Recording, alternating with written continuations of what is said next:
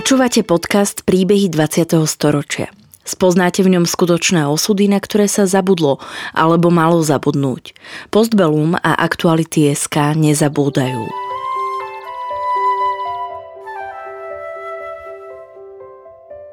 Vďaka konkrétnym príbehom sa dozviete, akým osudovým dilemám museli naši rodičia, starí rodičia, prarodičia čeliť. Postavení sme tak pred otázku, ako by sme sa v podobných situáciách zachovali my. Rozprávači príbehov 20. storočia rýchlo odchádzajú. Ich spomienky sú dôležité nielen pre nás, ale aj pre naše deti a ďalšie generácie, ktoré už nebudú mať možnosť sa s nimi osobne stretnúť.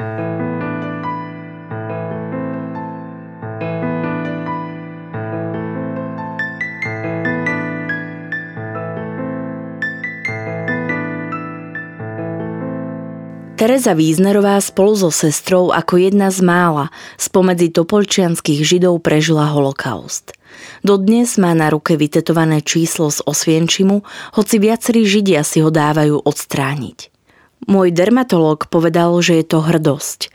Hovorila plynule po slovensky bez prízvuku žena, ktorá v čase nahrávania už 66 rokov žila mimo Slovenska.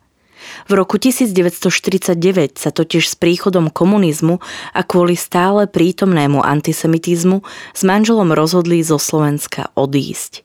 Rozprávala s úsmevom, no dodala, že vo vnútri to má úplne inak. Že mám 86 rokov, budem mať v oktobri 87 a mi chýba mama ešte stále. Yes. Ja niekedy skričím z osna mama. A som stará. A to, že jak, to, jakže oddelili odo mňa moju mamu, to na mňa zapôsobilo na celý život. A jak mi povedala, modlite sa za mňa. A verte mi, že sa modlím.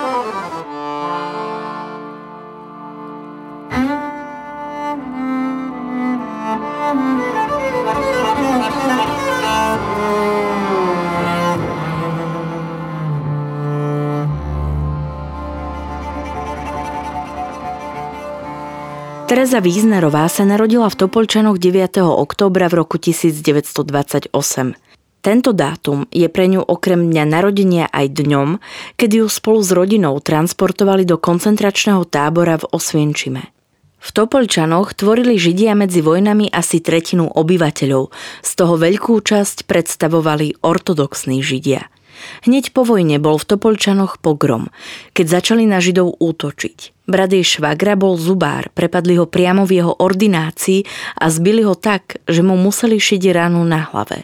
Na mladých povojnový antisemitizmus spôsobil žiaľ tak, že už v Topolčanoch nechceli zostať. Kvôli tomu odišli najskôr do Komárna a o rok neskôr opustili Slovensko a presťahovali sa do Izraela. Ako dieťa chodila Teresa do židovskej školy v Topolčanoch. S tým sme vyrástli, že sme boli židia a že nás žochári chceli vždycky nabiť alebo čo. A tam blízko našej tej židovskej školy to bola 5 ročenka. A nedaleko odtiaľ bola škola chlapčenská, rímskokatolická. No, medzi nami bola vždycky trošku vojna. Napríklad, ako sa to prejavovalo? No, že nám házali kamene, cez zimu spravili snehové gule nám ga, ale sme nezostali po, pozadu, tak sme sa bránili. Vlastne s tým som vyrastla ja. Ale to tak bolo, to, to, to sme, tak som vyrastla.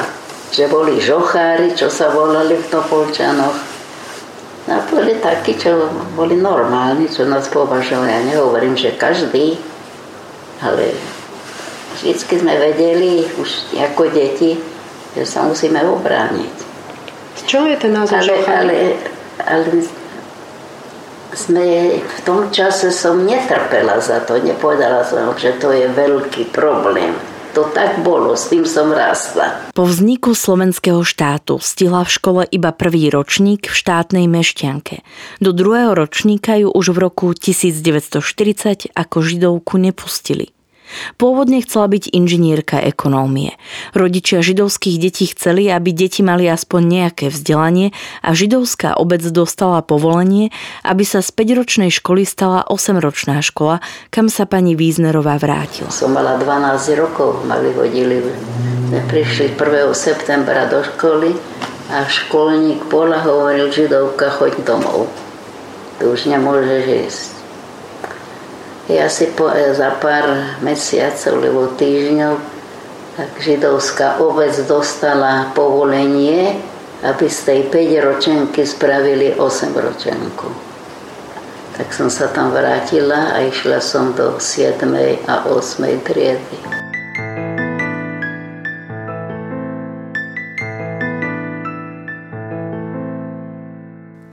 Hneď v marci 1942 prišli do rodného domu v Topolčanoch gardisti zobrať jej sestru Nelu do prvých transportov, ktoré odchádzali zo Slovenska do Osvienčimu.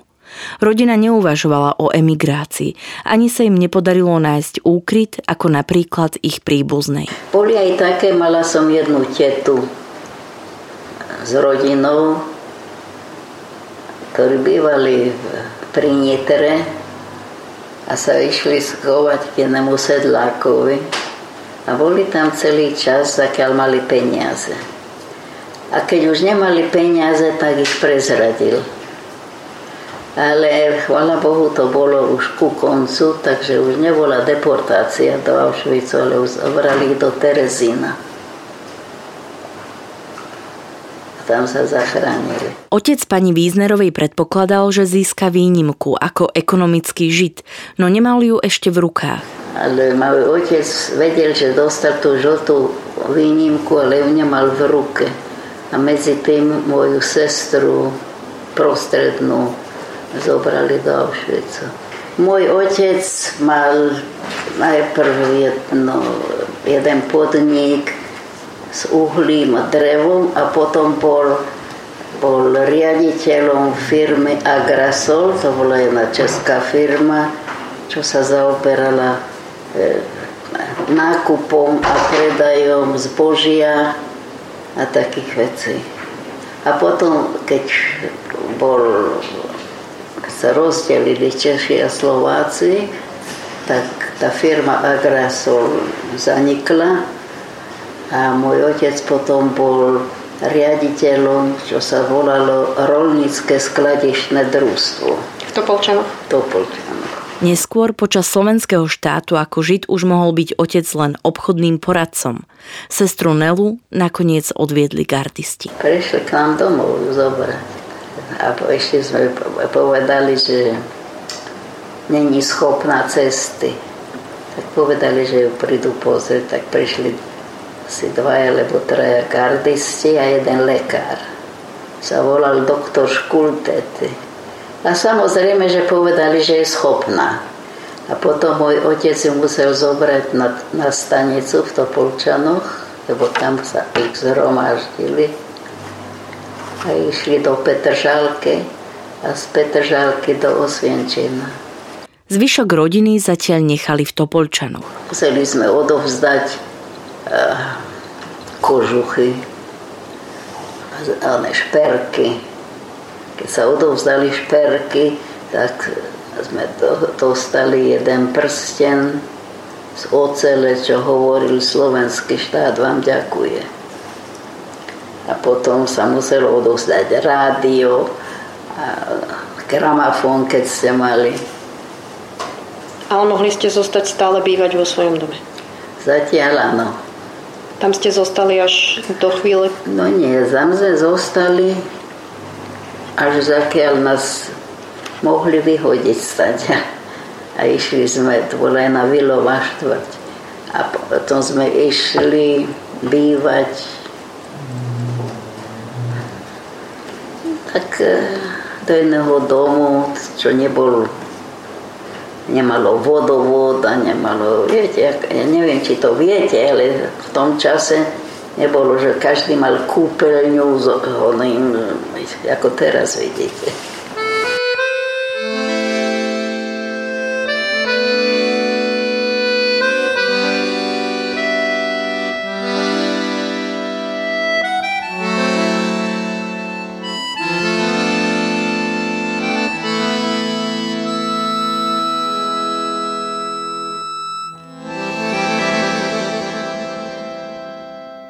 Tam žili, až kým všetkých Židov nezromaždili v Hartensteinovom dome. Nákladnými autami ich previezli na stanicu a preložili do dobyčákov. Išli sme všetci, nás zhromaždili všetkých Židov v jednom dome, čo sa volal Hartenstein dom. A tam nás všetkých zhromaždili sme išli celá rodin, rodiny spolu, tí, čo ešte zostali. A potom s nákladnými autami nás zobrali na nadražie a tam nás dali do vagónov. A keď sme už mysleli, že pôjdeme, tak prišiel jeden SSák donútra a vyberal mladé dievčatá, mladých chlapcov von. A moja chudinka, moja mama hovorila, že ona ešte detsko. Nezáležalo na to. Sme išli von a nás postavili pred vlak, pred vlakom s chrbtom obrátené a na nás tí SSáci na nás mali nič nám nespravili. Ale to, aby sme sa báli a tiež to, aby rodičia videli a nakoniec, a potom vlak sa pohol a potom sa vrátil len trošku tak a potom nás dali do posledného vagóna. Ale rodičia nevedeli, že my sme v tom transporte. No a v Seredi sme išli dole, ale cez okienko z hodého z toho nákladného sme videli, že išla moja mama, môj švagor a môj otec. A mama hovorila, no už všetky tri deti mi zobrali. A potom sme utekali za ňou, tak bolo všetko. Sme prišli do tohto, do Seredu.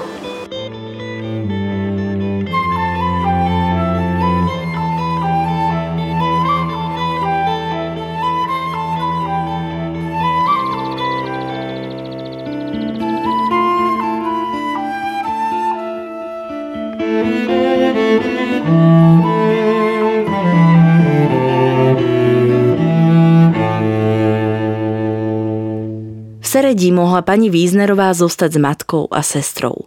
Oni dve so sestrou šili mužské čapice, mama plietla svetre. Približne po piatich týždňoch ich však opäť nasadili do vagónov, smerujúcich do Osvienčimu. A 16 rokov som bola vo vagóne, keď sme išli do Auschwitzu. Keď sa ma pýtajú v Amerike, že did you had sweet 16 party on yes. Cestovali dva dni a jednu noc. Po príchode ich oddelili od mužov, otca vtedy videla naposledy.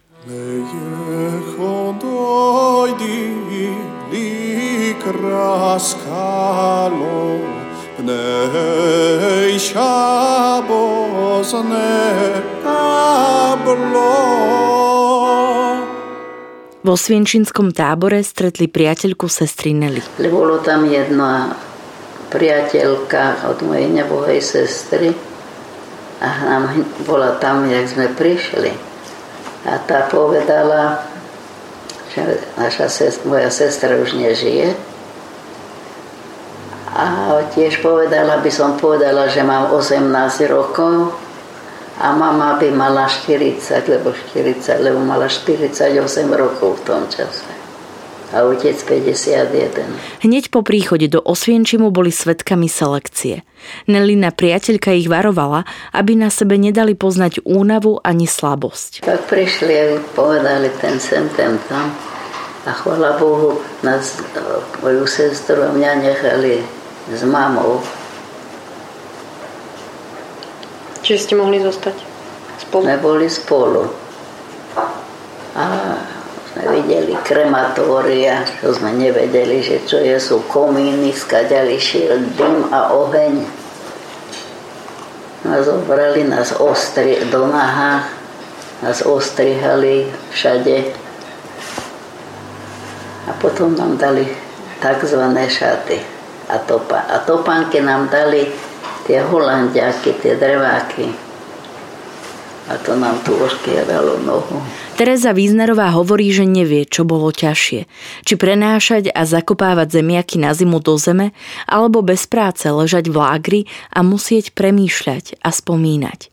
Vo Svienčime boli všetky tri spolu do januára 1945, kým ich so sestrou nepreviezli do nemeckého Bergen-Belsen. A potom nás zobrali, zase prišiel, zobrali nás do takých neboli kúpel, ja museli sme sedieť na takých nahé, úplne nahé, na takých drevených schodoch, kde nás poštípali ploštice. Už celý zadu sme mali. No a potom sme sa museli zase kúpať, už nás kúpali a ísť nahé pred Mengeleho. Ale tá Stopolčian, čo bola, by sme nešli jedna, či hovorila, aby sme nešli jedna za druhou, vy nevedeli, ale aby sme mame nehovorili mama. Mhm. By nepočul nikto, že sme s mamou. No tak sme išli a pán naraz Mengele spravil na moju mamu na bok lebo ona bola operovaná, mala jednu jazvu. Tak to bolo strašné. A sme nemohli povedať, že to je naša mama. Nemohli sme sa rozlúčiť ani nič. Mama odišla. No a ja som nariekala celý čas. Mi chýbala mama. Ale bolo šťastie, že som bola so sestrou.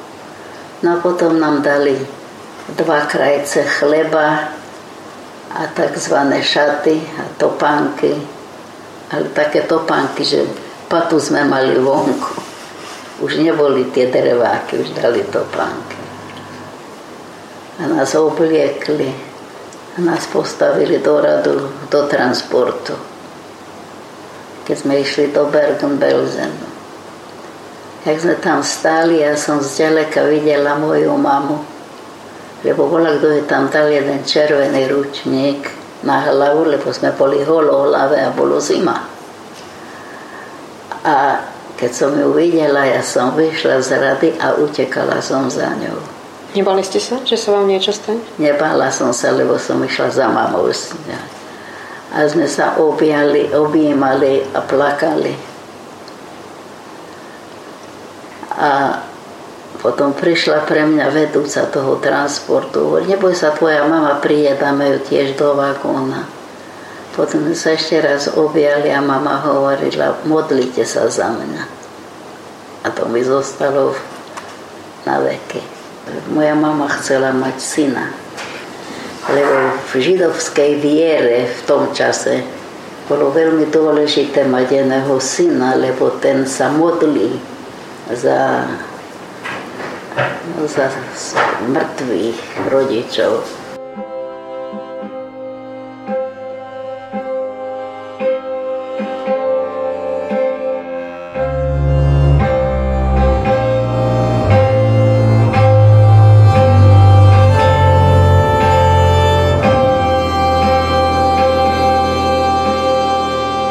Neskôr sa od ženy, ktorá zostala vo Svienčime, dozvedeli, že ich mama zomrela prírodzenou smrťou. Plynové komory už tesne pred príchodom ruských vojakov a oslobodením tábora nefungovali. Ani teraz neplače, keď to rozpráva. Hovorí, že plakať už nemôže a jediné, čo ju celý život držalo, bol jej zmysel pre humor. Hoci na vonok pôsobí ako žena veselej povahy, v jej vnútri ostáva ťaživý smútok.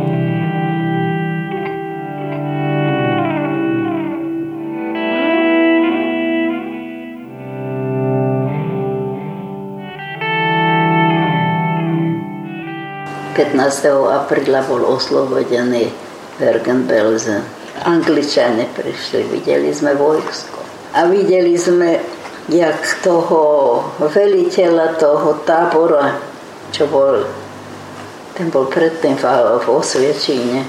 A jak ho brali tí Angličania, každý hurá, znatešený. Ale čo sme mali lebo predtým nás chceli zobrať, a chceli, aby sme evakuovali. Predtým, čo mali prísť Angličania. To chceli, ale už nebol čas.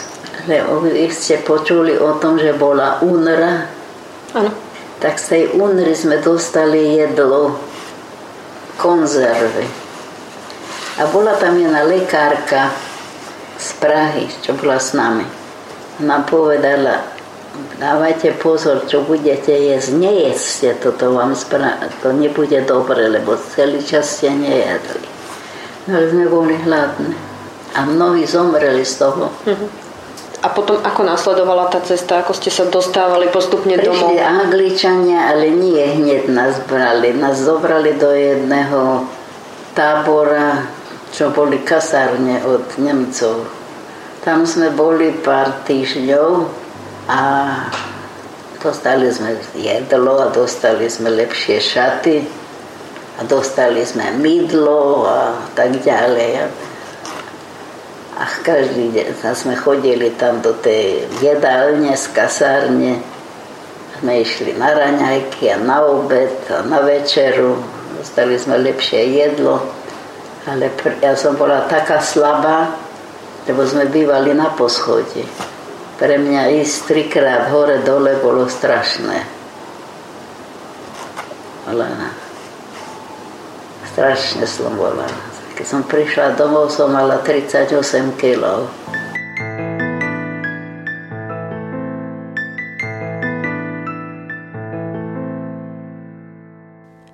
Návrat na Slovensko bol dlhý. Najskôr išli autami UNRI do Plzne, kde spali v hoteli. Odtiaľ cez Prahu vlakom do Bratislavy, Leopoldova a Topolčian a to až v lete v roku 1945. Posledný úsek cesty sa viezli v nákladnom vlaku. A prišiel jeden nákladný vlak a povedali, že s tým môžeme ísť do Topolčian. Tak sme išli s nákladným vlakom, v ktorom bolo predtým uhlie. Zo zbehov do Topolčian. Tam sme išli dole a keď sme vychádzali zo stanice, prišiel jeden manželský pár, ktorý sme poznali. A tá pani hovorila, jaj, Sitka si sa vrátila, Mišo je tam a tam. A kde je tvoja sestra tu? Ma nespoznali. Taká som bola bez podvýživou. Ale som to nevedela, lebo ja mám ta, som mala taký, vždycky som mala taký veselý no, charakter. So sestrou Sidou prežila celú vojnu. Koncentračný tábor však neprežil ani jeden z rodičov. Zo širšej rodiny žijúcej v nedalekých dedinách Nemčice a Urmince bolo zavraždených 27 členov. Museli si sami vykopať jamu a všetkých ich zavraždili spolu s dvomi malými deťmi, hovorí pani Víznerová.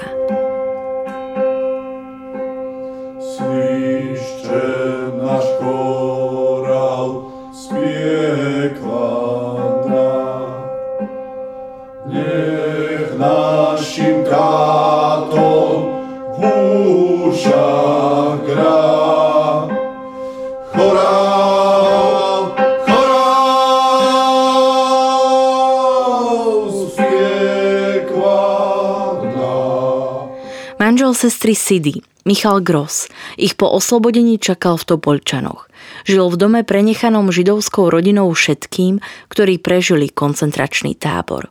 Švagor Michal Gross prežil vojnu v pomocnom tábore v Gliviciach spolu s Ondrejom Víznerom, neskorším manželom Terezy. Michal už od ich spoločnej známej vedel, že koncentrák prežili a očakával ich príchod. U nás vítali. A už sme mali všetko na, pripravené na oblečenie. Aj topánky, všetko. A sme z nás pomali kúpeľňu, som sa išla kúpať do vane. A som sa cítila, že som v ráji. Rodina schovala pred transportom niektoré veci k susedom, ale nikdy ich nedostali späť. A potom moja sestra mala jednu priateľku, s ktorou chodila do školy v Nitre. A rodič, e, otec pochádzal z Čiech. A u tej sme, tam moja sestra, čo mama je dala, by to tam zobrala, no ty všetko vrátili tak ako bolo. Nebolo toho veľa, lebo už neboli šperky. A potom čo ešte bolo? Áno, ešte sme dali k jednej, čo dcera ich bola najlepšia priateľka mojej nebohej sestry, tej in between. Uh-huh. Strednej. A tá, a tam tiež sme dali, ale povedať veľké také súpravy porcelánové. Tak tá pani povedala, že prišli Rusi a to zobrali. Ale sme sa tešili, že žijeme. A tiež bolo, že ten nábytok, čo sme mali v tom poslednom byte, tak tam prišla bývať jedna rodina od jedného zamestnanca, od môjho otca. No tam mala všetko to, bola veľmi prekvapená, lebo mali sme jednu sofa, no, jak hovorí, kanapa sa to volalo. A moja mama takto sem strčila peniaze, keď nás prišli zobrať. A keď tá pani videla, že keď, keď pri moja sestra tam strčila prse, tá bola... Ona to až po tých rokoch zistila? Ona to, že ona nevedela o tom, že to je tam. A sme jej povedali, že si prídeme pre veci. A ona odsekla nohy z jedálneho stola. Prečo? Od jedu. Ale povedala, že, to ta, že Rusi to spravili. Ale viete, to bolo tak, že není, není. Netrápili sme sa za to, že není. Čo sme viacej chceli mať iné spomienky, napríklad fotky alebo čo.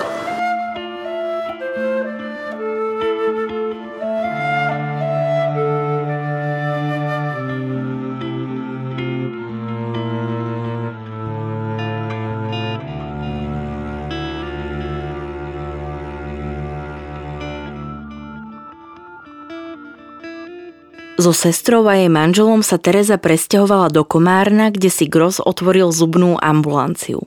Ondrej Wiesner s otcom prišli do svätého Petra, kde si založili pálenicu. Po komunistickom prevrate v roku 1948 odišli zo Slovenska na 7 rokov do Izraela, odtiaľ do Nikaraguji. So sestrou, s ktorou prežila slovenský štát aj koncentračný tábor, sa stretla až po 16 rokoch v Londýne. Ale už som bola vydatá vtedy a išli sme do Izraela. Ale tam ste tiež úplne nezostali až dlho. Tam sme boli 7 rokov. Boli sme veľmi chudobní a veľmi šťastní, ale mladí. Z Izraela po 7 rokoch sme išli do Nikaraguji tam vás zaviedlo čo? Tam sme išli, nebola som teda, bolo to jeden zaostalý štát. Všetko bolo také... No dobre, ale sme sa zvykli. sme si zvykli a boli sme tam 25 rokov. A robili ste tam niečo také? Áno, preto ste tam boli? podnik, mali, vystavali sme si dom, a potom prišiel, prišli komunisti a sme zase utekali do Miami. Späť na Slovensko sa po odchode v roku 1949 dostala v čase železnej opony kvôli komplikáciám s vízami iba raz. Cestovanie za rodinou sa zjednodušilo až po páde komunizmu, no jej rodné mesto už dnes vyzerá inak ako v časoch jej mladosti. Lebo napríklad včera som bola v Topolčanoch a tam som nič už nepoznala. Dúfam, že v dobrom. Len kostol. V prostriedku mesta je kostol a naproti mesta, čo boli obchody židovské, a bola jedna brána, čo sa volala Dudáková brána. To som spoznala jediné. A mestský dom, v tom mestskom dome raz prišiel Ďurčanský a vyprával tam a povedal, vidíte, toto všetko, to bude vaše. Sú všetko z židov, no neboli len židovské, ale väčšinou. Toto všetko bude vaše. No samozrejme, že sa tešili. Potom boli arizátori. Boli aj takí arizátori, čo boli poriadni. Čo to znamená, že boli poriadni? No, že nechali tam aj toho žida.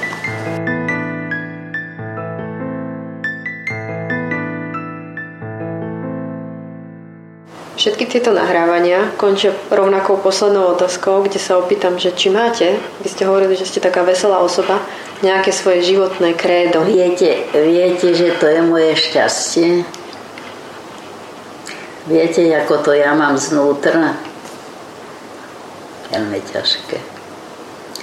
Ale že ja mám, ak sa hovorí, čo každý hovorí, sense of humor. To je moje šťastie.